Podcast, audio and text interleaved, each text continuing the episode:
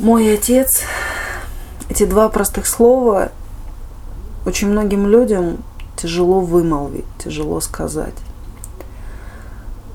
Что за этим стоит? За этим стоит очень много человеческих трагедий, за этим стоит очень много страданий, не разберихи в жизнях. Вот если сложно сказать эти два слова, мой отец, сказать искренне, сказать глубоко, сказать очень емко, сердечно – если сложно, то тогда, в принципе, вы можете понять или там для себя сейчас просто уразуметь, что вот как раз в этом и лежит разгадка очень многих ваших каких-то неуспехов в жизни или каких-то проблем или каких-то э, сценариев, в которых вы путаетесь, каких-то конфликтах, которые у вас якобы с другими людьми. На самом деле у вас эти конфликты с самим собой и с вашим отцом, либо с вашими родителями. Почему возникла идея этого курса? Потому что работая очень много лет, работая с людьми, с их запросами, с их задачами, потребностями, иногда с их точки зрения очень трудными и неразбери, ну, такими неразрешимыми, когда начинали разбираться, доискиваться, где лежит ресурс, чего же человеку не хватает, что же человек на самом деле ищет, к чему же человек на самом деле стремится, что вот, вот стоит за всем этим. Очень часто находили некий исток, который можно назвать отношения с папой и потребность контакта с отцом, потребность принадлежности отцу и роду отца, потребность увидеть, ощутить взгляд, внимание к себе со стороны отца, почувствовать его движение к ребенку, ну, к себе, любовь, потребность выразить свою любовь, потребность быть похожим на отца. Все эти состояния, они для человека абсолютно естественны. Но по каким-то причинам, то ли вот я не знаю, то ли мир такой, то ли мы такие, то ли и то, и другое. Но то, как люди живут сейчас, очень часто мне напоминает не просто неразбериху, а такую путаницу, где действительно все с головы на ноги поднято, где люди ходят на руках – причем эти руки одеты там в кастрюли, а на ногах, которые сверху шляпы, и где-то там непонятно, что выше, что ниже, голова или там другие части тела. И вот в этих неестественных каких-то противоестественных состояниях, искажениях люди пытаются найти каждый для себя свое какое-то очень личное, емкое, теплое счастье или какой-то очень грандиозный, такой замечательный успех.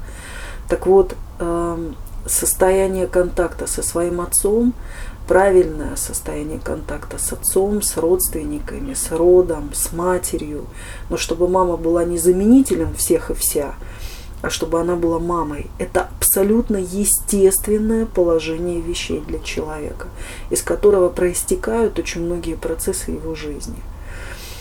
Я очень давно хотела создать что-то, во-первых, максимально честное, во-вторых, на эту тему, во-вторых, я давно хотела создать аудиокурс или какой-то материал для того, чтобы зазвучал отец, зазвучало то, что в нем зазвучало то, что про отца является правильным, честным, настоящим, правдивым. И чтобы это было предложено людям, потому что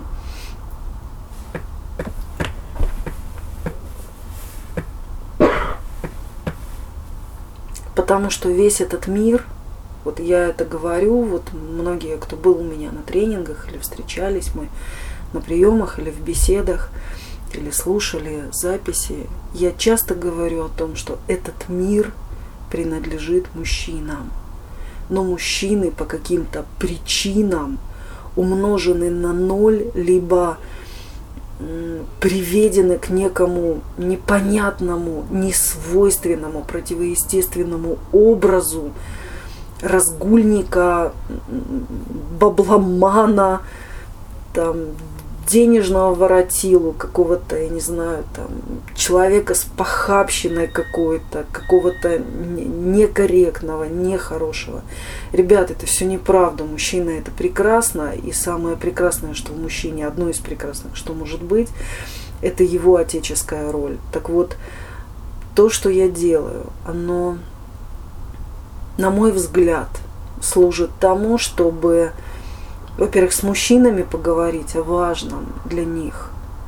Во-вторых, чтобы женщинам показать, что девочки, ну не все так просто, как мы себе придумали. И для того, чтобы детям вернуть, взрослым детям или маленьким детям, э, стремиться вернуть отца в роли отца, а мать в роли матери.